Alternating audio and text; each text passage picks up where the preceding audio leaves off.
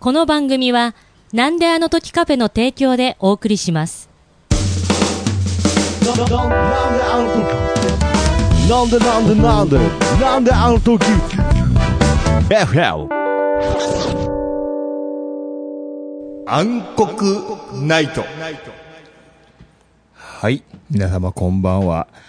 暗黒ナイトの時間がやってまいりました。私、常川常夫と申します。よろしくお願いします。そして私、なんであの時カフェマスター、徳増武でございます。ということで、ということで。なんかね、こんな暗い雰囲気が、ちょっと本当に似合うような、そうなんちょっとそんな店内の、ね店内もなんかもう本当にお葬式みたいになってね、もうろうそくの火だけでやってるようない状ろいろ態ですが。ね、大変みたいで、お店の方もね。でもまあ、まあまあまあ、まあ。こんなね、暗黒な中から、ね、こう希望を見出していくと、そういう番組コンセプトでしたから、確か。でしたかね。違いました ということで、今回もですね、素敵なゲストに来ていただいており今回のゲストはまますが、たすごいぞ。あら、本当は彼女は僕はね、あの、洋楽のカバーをね、歌ってもらうとめっちゃかっこいいんですよ、これが。えーまあ当然ね、オリジナルオリジナルもね、すごくいいんですけど、はい、普段はじゃあライブとかでもそういう洋楽のカバーをするような方、そう、ライブではオリジナルが多いのかな？そうですね。じゃあとりあえず紹介した方がいいんじゃない？ですか。今声が聞こえましたね。はい。はい。じゃあ今日のゲストは、藤原愛さんでございます。よろしくお願いしよろます。しくお願いします。はい、ということで、はい。はじめましてということなんですが、徳橋さんはじめましてですね。そうですね、藤原愛さんということで。はいいや、なんか全部がかっこいいですね。なんか、名前から、名前から雰囲気全てからこの雰囲気から、だから、やっぱりそのなんかロックを感じますよね。あそうですか？いや、だから今日のこのちょっと薄暗い感じも、この藤原さんにはちょっとこう、なんかいい意味でこうぴったり。ああなそんな感じしますね。まあ明るいより暗い方がねよく見えるよね。あの、どのみちラジオなのでね、うん。えそうね。はい、音だけで。まあね。いや、うん。今日これはね、この雰囲気からすべてが、なんかかっこいい、この藤原。本当かっこいい女性ですよいやいやいやありがね。とうございます。逆にね、常川さんがどこで知り合うんだろうって感じですけれどね。初めてどこでしたっけ？初めて。ど初めての経験はどこでした？っけえー、どこでしたっけ？メールかな、M お互い覚えてないっていうね。M か、は ?M かな。な？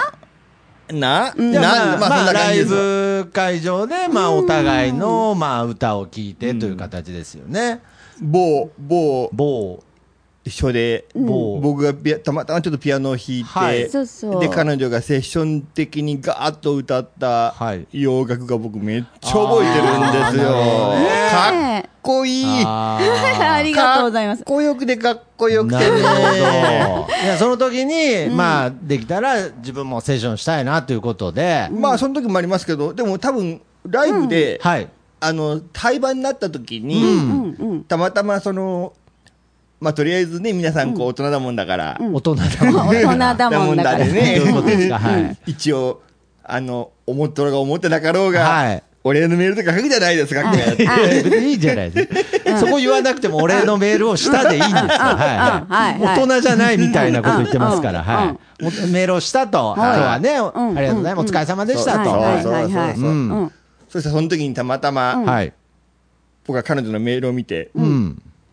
お葬式は歌ってみたいなってあ書いてあったんです。僕それをうん実は覚えていて、なるほどね。まあこれ大人なんでね、社交辞令かなんだかわかりませんが、まあメールにはそう書いてあったと。書いてあったんですよ。はい。ねはい。そう名曲なんでね。もう衝撃でしたいねやっぱり一回聞いたら忘れられないですよね。はい。ありがとうございます。いや、ぜひ私もちょっとカバーしてみたいですってっていこいううこととをで。書いてあったのがもうはいかれこれ1年、もっと前もっと前2年二年けどまあ1年、2年前のお話なんですね。まあ常川さんといえばね、あの、眉常とかそういう形で、ユニットの名前でをね、つけたりもしますけれど、まだそこまでの関係ではない。友達の関ちょっと係って。うん愛、愛常ではない。常愛ではないんですね。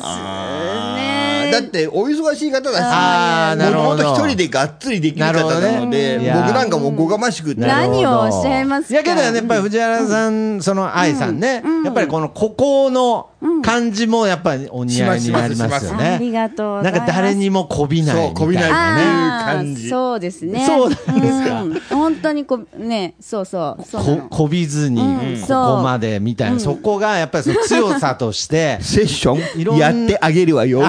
だよっていうね。やって差し上げてもよくってよよくってよみたいなね。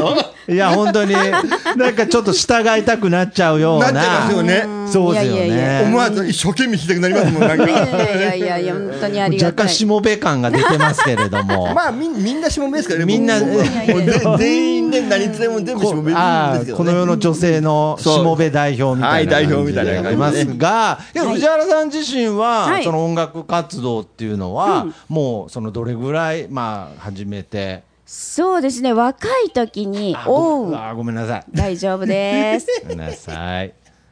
出た方がいいじゃないですか。あ、大丈夫です。はい。すいません。年齢大丈夫。手手大丈夫いつまでも。そうですね。はい。いいですか？はい。あそうそうえっ、と若い時それこそねあのー高校生とかそれくらいの時やっ高校生っててたんでね何年前だって話ですよ。えー、高校生だから4、5年。前。そう。まあ計算するとそれぐらい前にはい始めたん。だけど、まあ、けね、そう、結婚、出産とかあって、はいで、まあ、子供大きくなるまで、まあ、休ん。でたわけですね。はい。はい。はい。で、まあ、ちょっと子供が中学生になったぐらいからまた音楽活動を始めて、はい。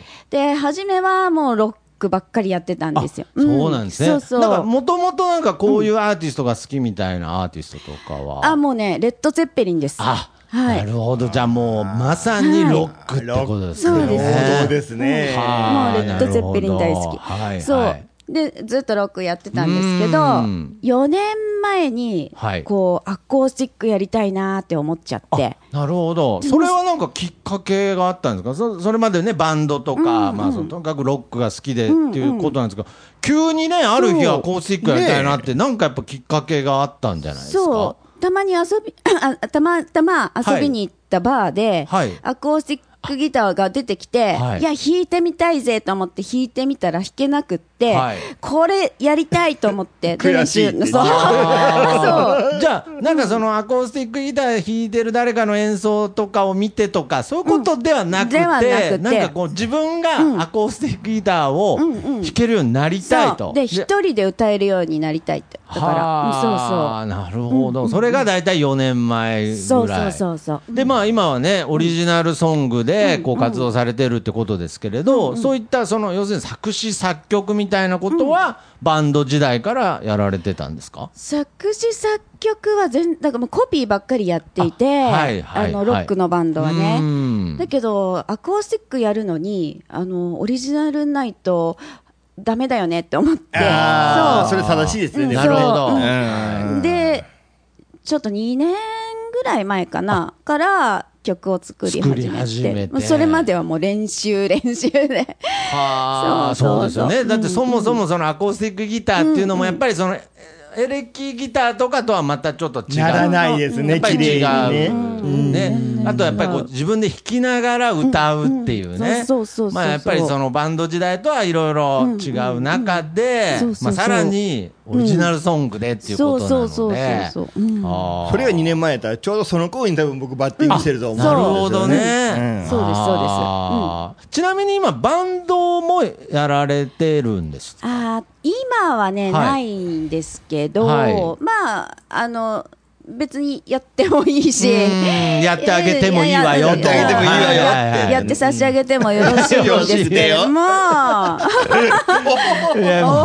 うすぐメンバー集まりそうですけどね。いやいやいや。ああ、なるほど。まあ今は本当に弾き語りアコースティックがすごく楽しくって、あうん、そう確かにね、あのー彼女の演奏を聞いてると、はい楽しさ伝わってくるんですよね、やっなるほど。ぱりね。やっぱりそのバンドと、の時とは違う楽しさが、やっぱりありますか？そうそうあるでしょうね自分で弾き語りっていうのは。そう。これは責任全部自分ですからね。そう。が全部。本当にそう。でもなんか初めてアコースティックをやった時は、はいはい。もうバンドがいないっていうことの不安？そうですよね。う。ん。それは絶対あるでしょうね。あるでしょうね不安で不安で。うん。まあ僕なんかで言うとね、昔お笑い芸人を目指してた時があったのうん。あはい。で、僕はツッコミだったんですけれど、はいはい。やっぱりその相方がいないっていうのって、ものすごく不安ですからね。まあその、それとバンド一緒にしちゃうのどうかと思いますけれど、うん。うん。いやいやいやけどまさに、そういうふうに例えると、もうゾッとしますから、だからやっぱりこう一人、さっきね、常川さんがおっしゃったように、全責任がね、そう自分にこう降りかかるという。そうそうそう。あー。まあけどその、まあ2年間の活動の中で徐々に弾き語りにも慣れてきて、たのもちろん楽しさにも触れていきということですが、けどやっぱりオリジナルソング作る際には、やっぱりその、まあ作詞とかもするわけですし、ちなみに愛さんは曲,、はい。曲先派ですか？か歌詞が先あなるほど。派ですかああ、私は歌詞は先に書いときます。一緒一緒。そう。で、ギターの、はい。ギターが浮かんだ時にどれをはめようかなっていうあ。あ一緒一緒。ありありがたいね。そう。えーなるほどね。最近少ないんですよそういう人。あそうですか？結構ね曲ができたから歌詞埋めていこうかっていうね人が多いんでなるすけほど。どあ、常川さんも詩をまず。僕はもう考えられない。曲があ逆に考えれ先ない。で考えられない。え、じゃあ過去にその自分が作ったオリジナルソングで、その逆に曲からできた曲っていうのは、あもう100分の0ですはい、あ、そうですか。愛さんもまあほぼ詩が。まあまあそうですね。詩だけ書いといて、詩に曲をつけるっていうよりあ、ドッキングさせるって感じ。なるほど。そその曲ができた時に、う。うん。どれをそれに当てはまりそうな自分のそうそうそうそう。そのストックの詩の中から当てはめていくと。そうそうそうです。何が言いたいかっていうことはね基本的には歌詞から先に入りますけどまあけどこれやっぱり僕作詞って、まあもちろん作曲も大変だと思うんですが、やっぱり作詞っていうのはこう自分の中にあるこう世界観とか感情っていうものをやっぱりそこに映し出すっていう部分ではものすごく難しいと思うんですよね。やっぱりその自分の感情をストレートに表現していくっていう部分で、やっぱりその時でテーマみたいなものはあったりするんですか、愛さんの中であるある。だから、何か感情が湧き上がった時に書く。ああーそれも一緒だ。あーね。なるほど。一緒ですね。いやー、一緒ですね。いやいやいやいやいやいやいや、なん、なんの、なんのマッチングアプリ？あ、なるほどね。何がこう僕もそうです何が何があった時はあ。じゃあ結構、その自分の生活の中から生まれるような、やっぱりその歌詞の中にも、その愛さんの、まあ言ったらこう、うん。暮らしという、暮らしっていうかそうね、そうそう。うん。その実生活の中から生まれるような歌詞が多いってことですね。まあ例えばね、人によってはこう、あーフィクションで、こう想像しありますありまたすそういう人も。話を書くっていう人もいますけど、まあそういう人は実曲先の人が多いですよね。あ、なるほど。曲先の人はねそうやってフィクションの歌詞をだだだと埋めていくっていうパターンが多い。なるほどね。じゃあまあいろんなパターンはあると思いますけど、まあ比較的実生活にこうリンクするようなことが、自分の感情が動いた時に詩がまあうん。降りてくるみたいな。感情が動いた時に、まあ、フィクションであっても、その感情に、ああ、なるほど。その感情に自体は沿ったフィクションでも、そう。そのうん裏付けされる感情っていうのは、やっぱりその、うん。なるほど。じゃあ別に何の感情が起きてない時にさあ、詩書こうって言っても、うん。あまりこう、全然ダメ。全部嘘ってああ感じ。一緒。もうね全部嘘。無理やり、なんか合わせてません。いや本当そうです。僕も愛さんに寄せてってません？なんか。全然あなんかちょっとね、やっぱり通じてるんですね。通ずる。うんうんうん本当にあのはい。書いててなんか嘘っぽくて安っぽい安っぽくて、そうそう。あー。ダメだこれ。ってなるほどそうね。そう。いうのありますね。じゃあまあその自分の感情が、その出た時に詩を書くということなので、その感情が問題で、はい。僕なんかは、うん。このクソ野郎とか、あねえ、なんだこいつっていう時に僕書くんですよ。あ。なるほどね。なるほどね。ああ、生きてて幸せだなとか、あんまりそういう時にね、空が綺麗だな。ねえ海が青いな青いなーってい。いう時の詩じゃなくて、なんだこの野郎と。そうそうそういう感情の時に常川さんは比較的死が生まれと。ころがると。、ところが、ところが。愛さん幸せなんですよ、今。ね。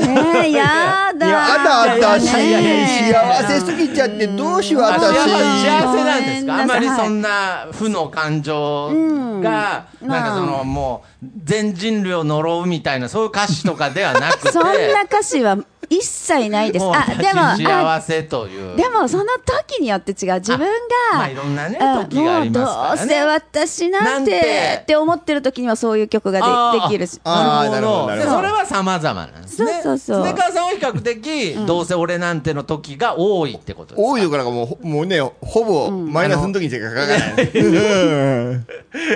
歌詞が100%ぐらい、それその感情の時に100%常川さんは作る、まあ、だからこその暗黒ナイトなんですが、だからこそ、あの、ね、はい。ユニットの相方さんうが、ん、すんごい明るい人が書いてくれると、はい、おーっとか思って、こうまたね、うん。今度、メジャーな曲でね、ガーッと書いたりするんですよ、それは。なるほど、ね歌詞書いてくれるとね。そう。それによって、で、曲も明るくなったりするし。ああ、なるほどね。それはあります。まあ、それはありますよね。だからまあ、そういう意味ではね、まあ、愛さんにもいろんな感情、いろんなね、時があると思うんですが、今日暗黒ナイトですか？そうだよ。今日は、もうそのためにもう停電になってるようなもんですから。そうですね。はい。まあそういう部分では、うん。まあちょっと幸せなとこ申し訳ないんですが、ちょっとね、うん。暗黒エピソード。そう。やっぱりちょっと聞きたいなと思いまして。ありますよ。ああ、あります？ありますよ。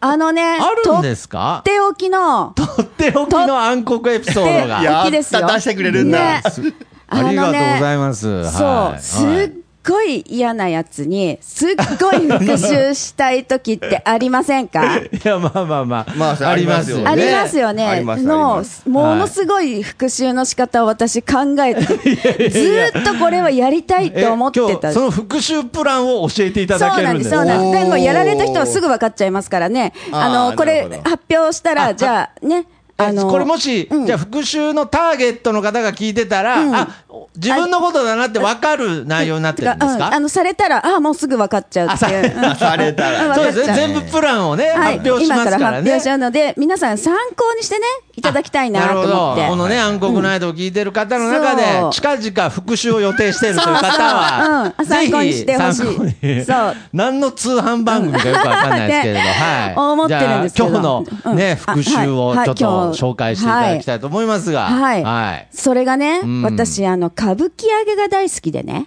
お、歌舞伎あの、おせんべい。ね。歌舞伎揚げ、あの、おせんべいの方って。うんそうみりん揚げですよね。そうそうそう、耳揚げです。はいはいですね。そう袋に一枚一枚入ってるような高級な。まあそうです。の最近は小分けでね、そこの表現はいいんですけど、あの、歌舞伎揚げ、そうそう歌舞伎揚げ美味しい甘んですじょっぱい。もう、あれ大好きなんですよ。美味しい。確かでに、。あれね、食べるとね、食べ過ぎちゃうんですね。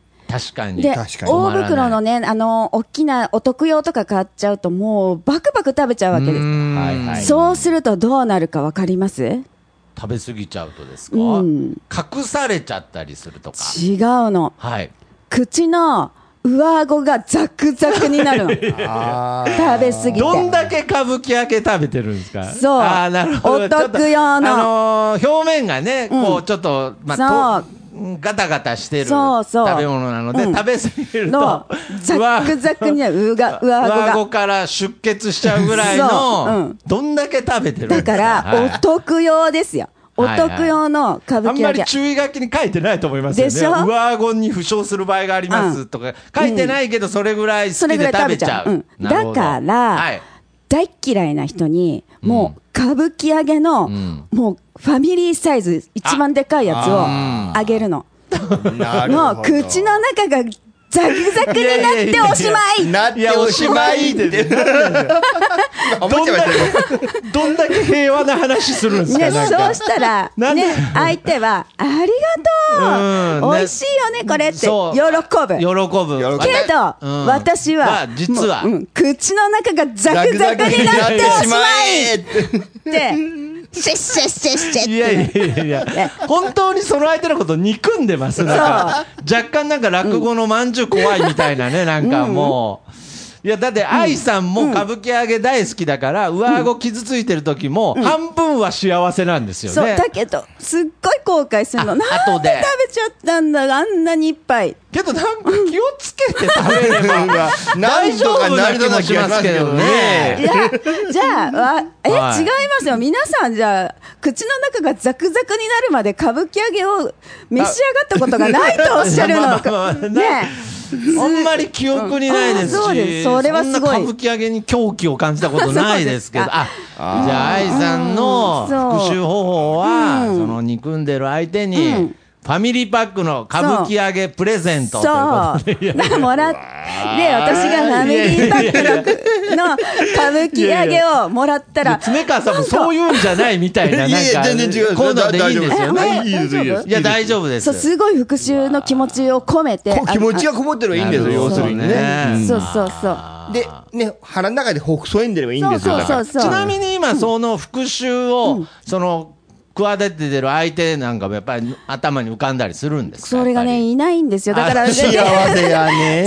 出てきたらそれをやりたいと思ってるやっても、その人も幸せになると思いますよ。あの、上か？顎以外は、うん歌舞伎揚げのファミリーパックね、愛さんからプレゼントされたら幸せな気分になっちゃうと思いますけどね。そうですかねねしかも、ね、ももらって帰って家帰ってうね、ん。ねえねえもらっちゃったってそうそうか家族の前でダーンと出して、うん家族が均等に4つに分けて食べたらね、そそれは幸せやないですか。ね、か上顎血だらけになるまで歌舞伎揚げ食べる人いないと思いますので。そうですかちょっと完全犯罪としては、ちょっとひょっとして失敗に終わる可能性もありますね。僕にね、はい。アルファベットチョコレートをね、あ、あの、くれたことがあるんいやいやですかくくれた、くれた人がいるんですよ、ファミリーバッグあが。はいはいそれははい愛さんじゃなくてね。違うんですよね。あアルファベットチョコ。もしかしたらあの人も僕に対してなんかあったかも。復讐だったのかもああしれない。そうかもしれないですよ虫歯になっておしまい 虫歯どころかかわいいな、なんか全部。虫歯などころかね、僕口調、なんて。口調は女王様口調だけど、内容が可愛いですね、全部。いやいや虫歯になっておしまいってね。虫歯どころかね、僕らがね、なるほど。いや、確かにね、ファミリーパックってね、そう危険ですよね。止まらないですからね。そうもうなねるほど。そうなの。そう、アルファベットチョコとか、あの、源氏パイとかね、うんそう。源氏パイもザクザクになりますよ。ザクザクになりますよね。うん。源氏パイもなりますなります、なります、源氏パイ。この辺ザクザクになります。いや、あとどういうのが、なんか、例えば普通の硬いせんべいとかだったらならないんですか、そうならない。のそれはならないんです多分気をつけて一生懸命噛むからでしょ。そう。うん。そう。あのああいう中途半源氏パイなるかな？あ中途れ柔ら半端なかいですよね。中途半端に柔らかくて、で、ちょっとこう、そう油断してんのね油断してるのね。そうすると大きいやつが上顎のところにこう、傘が挟がるんですよ。そうなるほどねそうするとね、切れたりしますよね。はいはいはいはい。ファミリーバッグを食べるような話ですよ。そうでついつい食べ過ぎてしまうってファミリいうーパックは危険だと。危険だと。そうですそれが暗黒ですね、そもそもね。ファミリーバッグが危険だっていうことがもう、うんそうなんです なんで、なんなんでしょうね。なんかずっと僕はあの、心がほんわかしてるんですけど、なんか温かい気持ちになってるんですけれど。本当ですか？いやーおかしいですねけどやっぱりこう暗黒にもいろんなジャンルがあるんだなっていうね。あそうですか。じゃあまあ場合によっては、その歌舞伎揚げを食べてる時に曲ができる時もあるかもしれないですね。感情がやっぱりこう動きますからね。そう。うん。ちなみに今回披露していただける曲の中に歌舞伎揚げっていう曲はないですか？あないですね。作らないといけないですね。意ね。外意外にごめんなさい。幸せな曲だったりしてね。あいいですか？作らなくていいですけれど、はい。うん。ああそうですか。いや、なんかね、ちょっと今日、なんかその、やっぱりお店がね、ちょっとあの、配電盤が壊れてしまって、ね壊れちゃってね。で、ちょっとこう、なんていうんですかね、停電した店内みたいなところで収録薄なので、まあ暗いとこでね。なん。か暗黒ナイトの収録だったら、なんかちょっとね、ぴったりかなと思って、ねはい。今回ちょっと収録に挑んだんですが、どう？まさかこんな明明るい、るい気持ちほんわかした気持ちになるとこんなは。幸せな気持ちになんでなんでさせていただけるとは、なんかもう、もっとね、もっとそのさっき言ったね、愛さんの、そのやっぱかっこいい、そのロックな女っていうイメージから、うんうん。なんか相当怖い復讐を想像してただけに、なんだ。キャーみたいなやつ。もう怖いでしょ。いやいやもう黒、黒というよりもずっとピンクな感じな。メルヘンな気持ちになりました。いやー、怖いわよ。こまあ確かにね、うんやっぱりそれは歌舞伎揚げの怖さを知ってる愛さんだからこそそうということで。そして、だから復讐する相手には私が悪意を持ってることをわか知られない。らない、知られないっていうところが、まあそうですね、もしこれを聞いてたらね、聞いた方あそうが、か、聞いた方がもらうと。愛さんがこうファミリーパークの歌舞そう伎僕なんかしましたっけ？とかね、で私なんか、なんかしちゃったとかなりますけうん。どああのうん。気をつけりゃどうにかなる。けど、なんか僕もなんかだんだん上顎痛くなってきますよね、き気持ち、はい。ね。いやまあそんなことで、うことで。すねまあいろんなね、暗号の中にもいろんな感情がありますが、今回はなんと愛さんのオリジナルソングはい。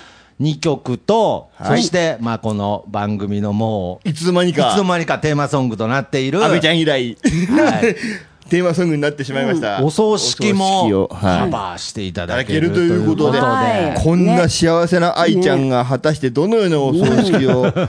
ちなみにですが、ちょっと僕今日、この収録にあたってですね、うんすごい。はい。お葬式 T シャツ、すはい、常川常ます。夫お葬式 T シャツをちょっと着ておりまして、うんはい。こちらはは、い。えー常川さんの方に直接言えば、まだ在庫も、あ、でももう、もう、結構売れてくれてああ、そうですか。これすごくね、常川さんが可愛い、うん。はい、可愛い。こういうキャラクターの、ネットに載せとき載せときますね。はい、こんな可愛いキャラクターなのに下にね、お葬式って書いてある、あんまりこう T シャツないと思いますが、まあこの、えーテーマソングであるお葬式も含めたはい。3曲を披露していただけるということで、はい。はい。それではスタンバイの方よろしいでしょうか？お願いいたします。はい。よろしくお願いいたします。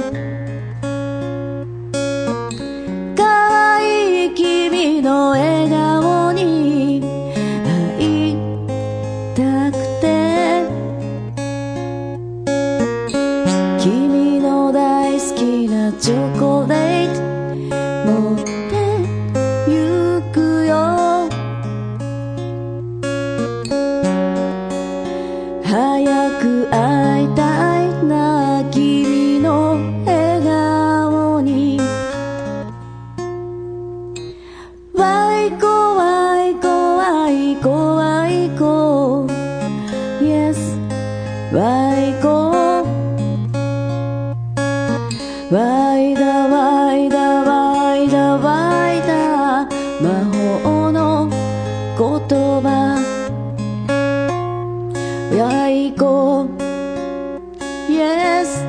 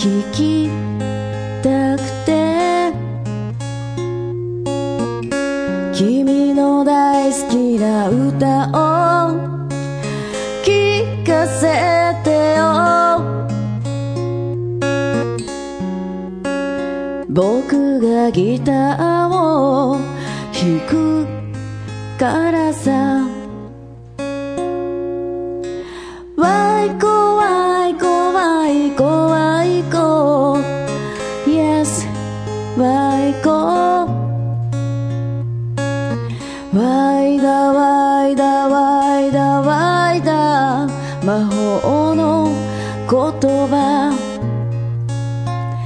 わい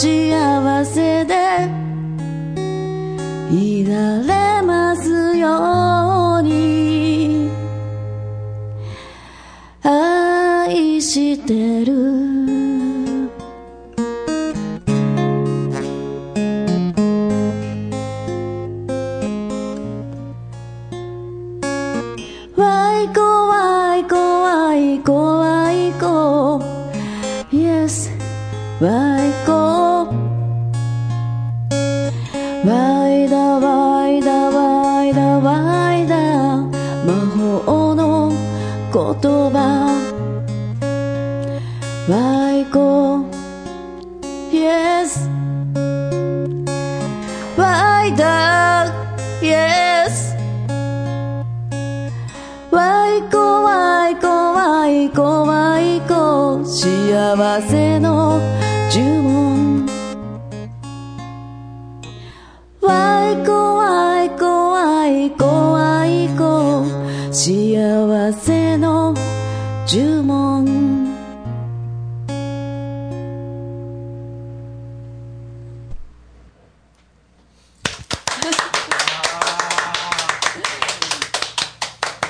ました徳松さん。聞き入ってしまいましたね。ありがとう幸せの自分を覚えました、いやー、これ、ワイコって言って、ワイコワイダーワという。イコワイダーというのは、えっ、とこれはですね、はい。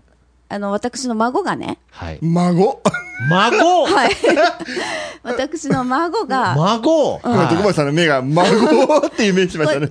高校卒業して間もなくだと思ってたんですけれど、孫が、はい。孫が、はい。あのーえーっとね、今度6歳になるかな。の孫がですね、えー歌ってたんですよ。ワイコ、ワイコ、ワイコって。ワイコってそう。はいだから、孫が、なんかいいメロディー歌ってんなと思ってそれちょうだいって言って、で、孫に対する愛を詰め込んだはい。曲を作ったわけですよ。ははワイコのその、うんどう言いますかねその言語っていうかどういうとこから来てるんでしょうねそれはそうですい。わね。かんないの。それは五感で、お孫さんは、こうい、なんか響きで言ってたんですか？ね。そうそうそうそう特にこういう意味があるとかじゃなくて。そう。だから呪文なの。うんなるほそうど。そうそうこれが幸せの呪文っていうね。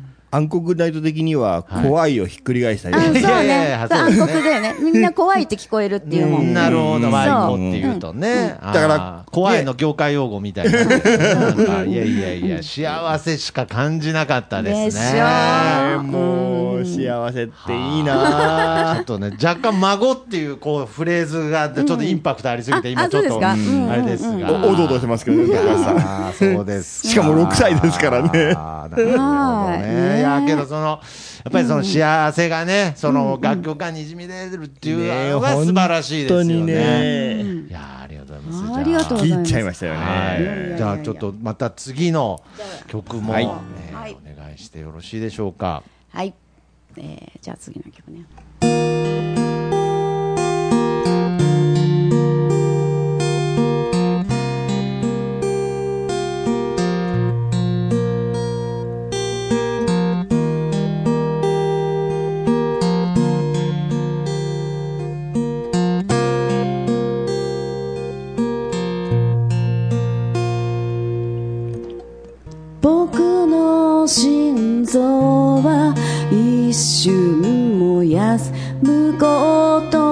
く。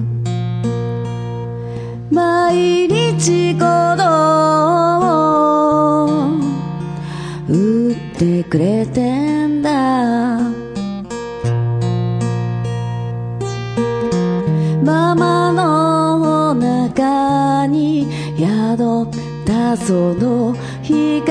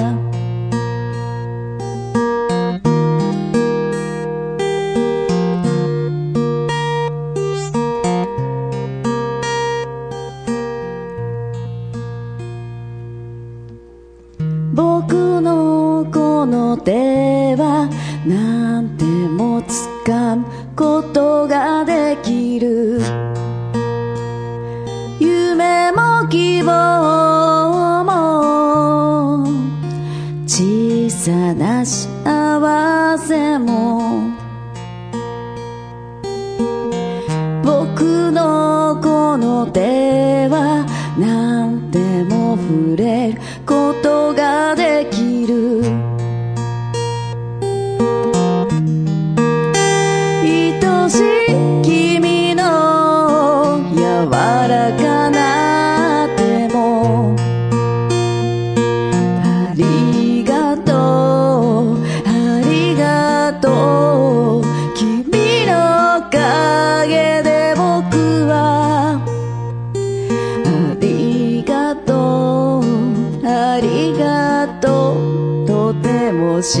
幸せなんだ。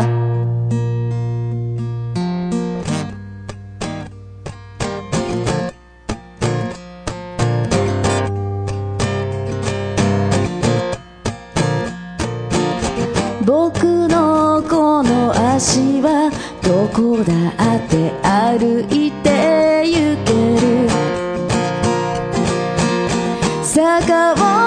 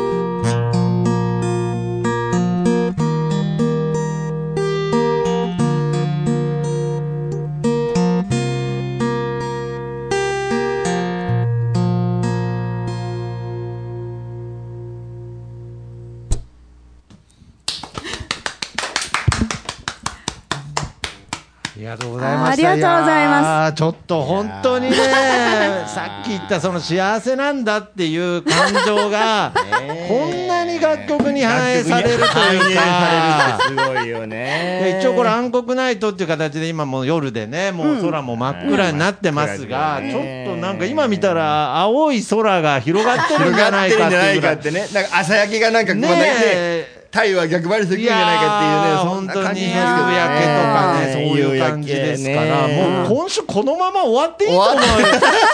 わざわざこの後にお葬式歌わなくても。いやいやぜひね歌わせていただきたいねいやけどこれはね、やっぱりなんか僕、その今回この歌を聴く前とで、やっぱりその愛さんのいろんなまた違った一面というか、まあど、どんなイメージをしてたいや、わかんないですけれど、それはなんか、すごく、なんかいろんな側面が見れるような形で、僕はあの、ずーっと、録音の前までは、あの、お葬式の練習をしてる 愛さんをずーっと見てたので、なんとなく勝手に、その、愛さんのアーティスト像っていうのを勝手に想像してしまってたんですけれど、違いやー、本当に素敵な、またメロディーがね、本当に素敵で。ありがとうございますいやいやいすや、まあごい嬉しい僕はね、いやいや、本当素人なんで。幸せなメロディーですよねいやけどなんか本当にこう心に染み込むような。嬉しいですやありがとうございます本当に素敵な曲ですが、じゃあここで。まあ、やっぱり暗黒ナイトですからね。エンディングテーマになってしまいましたから。うんまたこの、愛さんが歌う、こんな幸せな愛さんが。が歌う歌お葬式ということで。ねあでねはい本当にあのギターは常さんにああれ？ね弾いていただいて僕今日実はギター持ってきてないんですよ、実は。あの、最初の予定ではね、そうですね、愛さんまあが愛さんが。愛さんが弾いてくれる。まあ急遽そう、えー、常川さんのギター弾いてくれるでっていうことということになりますので、ね。はい。やっぱりね常さんがねあのそうですね、ね。川さんの曲ですからね、まあけどこれ、また愛さんが歌うと、また違う今までにないお葬式がまた誕生すると思いますので、11社11用の。そうですね。まあそれはお葬式ってもともと人それぞれですからね。ああ、そうですね。ということで、じゃあまあ今回はね、本当に素敵な曲、素敵なね、あんなに優しい復讐劇を聞かせていただいてですね。え、かわいいなあ、あの、え。ー復讐劇本当にね。ありがとうございました。とということで、では最後に、えー、常川常夫さんのオリジナルソング、お葬式、えーはい。愛さん藤原愛さんバージョンでお送りいたします。はい南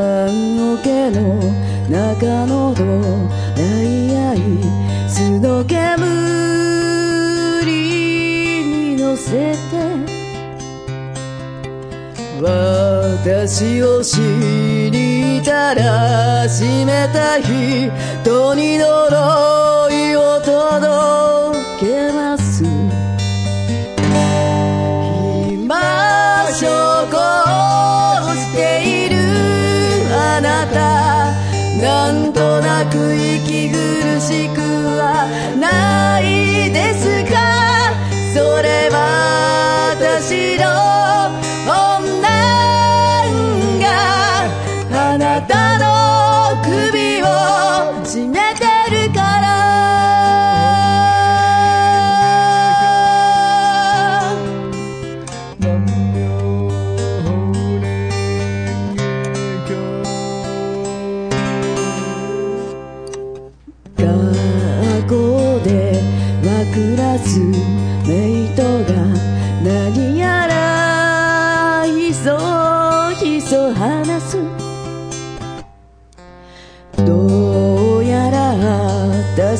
を孤立させるための相談のよう。密かに憧れてた男子までがその輪に加わる。その日の夜なさ式の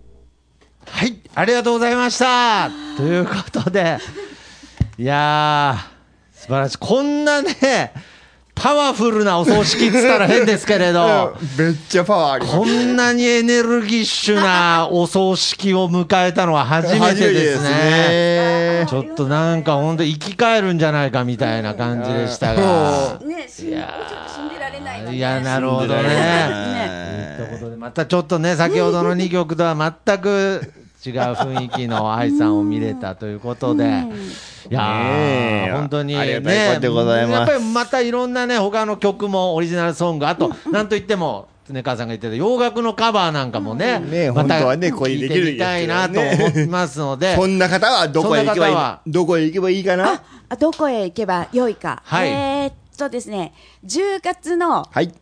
えーこれ何日、何日で？あ20、はい、24日。24日。24はい合ってるかな？はい。えー頑張って更新します。はい。えー、24日終わってるかもしれないけれども、えー星川家の、はいえーっと、えーロックバー UK さん。ロックバー UK。そはいして、11月の13日はいはが、ご基礎なんやさん。なんやさん。はい。そして、お11月のあら21日が、えー、碧南のガラクさん。あガラクさんこ。の番組でおなじみの哲五郎さんのお店ですよね。はいそうはいですね暗黒ナイト第0回のゲゲスト、そうゲストでございますよ。はい違う21日が、あ、違います。28日がガラクさん。ああ、なるほど。28日がガラクさんで、うん21日も、21日どこだったかな。ああ、けどすごい、ねえ、精精力的に力的ですよね。あ、そう、12日がムジカさん。はい。12がムジカさ12ん。日は11月ですあね。11月12日がムジカムジカさん。で、さんはい13日がなんやさん。はい。21日、ちょっと忘れちゃった。いやいやいや。テイク2。いやいやいや、大丈夫で。すすこれちなみに、これ、あの、愛さんは、なんか SNS 的なことはやられてるんですか？それは見てくれればいいんだよね Twitter とか。あ、そうですね。Facebook、藤原愛で検索していいたただくと、だくと。えーはい。藤原はね、はい。えーあの、藤原、組長の藤原と一緒ですね。藤原組長の藤原。藤原紀香の藤。藤原。あ失礼しました。はいはい。座って言わなきゃね。藤原に、はい愛がええアジアの愛はい。に、えー衣ですね。衣と。衣服の意で愛、うん。藤原愛で検索していただくと、そちらの方にね、はい。21日の予定もはい。はい。載っていると思いますので、ぜひますそちらの方をチェックしていただきたいなということで、はい。い。やー、本当に、様々、三者三様のお葬式ってね、いつもおっしゃいますけれど、えーまたもうありがどんなありががたいことでございます、本当にね。まあ歌う人によってこんなに違うかっていうね、の楽しんでい当に今日はおただきますね。忙しい中、いえいえ参加いただきありがとうございました。ありがとうございましたゲスト、藤原愛さんでした。はいそれではまた次回の暗黒ナイトまで、ささようような。ら。